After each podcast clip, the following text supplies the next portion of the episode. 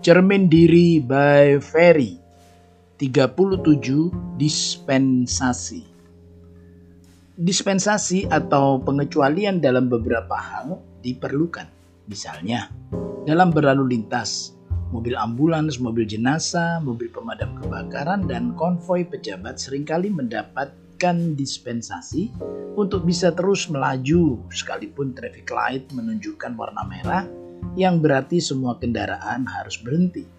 Dispensasi juga bisa diberikan sebagai hadiah bagi warga negara yang membayar pajak tertinggi di suatu negara, yaitu berupa diskon khusus.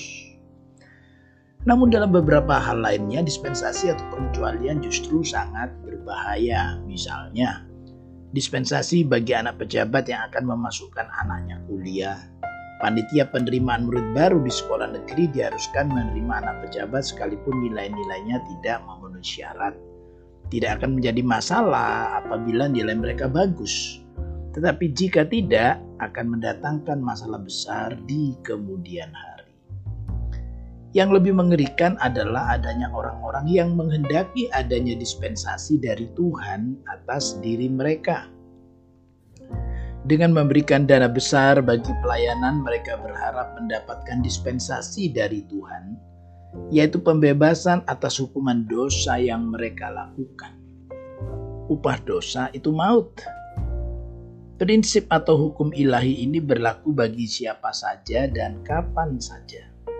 Tidak ada yang mendapatkan perlakuan atas atau dispensasi khusus. Tidak karena seseorang adalah anak pendeta atau majelis, tidak pula karena mereka penyumbang besar dalam pelayanan. Kita boleh memberikan bantuan dana bagi pelayanan, tetapi itu bukan untuk dijadikan sebagai syarat memperoleh perkenanan Allah, melainkan sebagai ucapan syukur atas karya-karyanya dalam hidup kita. Ada seorang raja di negeri Yehuda yang bernama Uzia.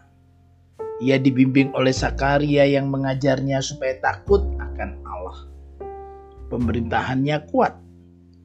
Namanya termasyur sampai ke negeri-negeri yang jauh. Itu semua terjadi karena penyertaan Tuhan atas hidupnya. Sayangnya, setelah ia menjadi kuat, ia menjadi tinggi hati, sehingga ia melakukan hal yang merusak. Ia berpikir bahwa statusnya sebagai raja bisa membuatnya memperoleh dispensasi untuk melakukan tugas imam di rumah Tuhan. Itulah sebabnya ia melanggar tatanan ibadah. Ia pun ditegur oleh para imam. Namun Raja Uzia malah menjadi marah sehingga akhirnya ia dihukum Tuhan. Ia dihinggapi penyakit kusta yang saat itu merupakan kenajisan di hadapan Mari kita ikuti semua tatanan kehidupan yang ada, baik hukum yang ditetapkan Tuhan maupun hukum yang ditetapkan pemerintah kita yang tidak bertentangan dengan hukum Tuhan. Dalam antrian, kita ikut antri dengan tertib. Ketika ada persyaratan yang ditetapkan bagi kita untuk sesuatu dan lain hal, kita pun sedapat mungkin akan memenuhinya.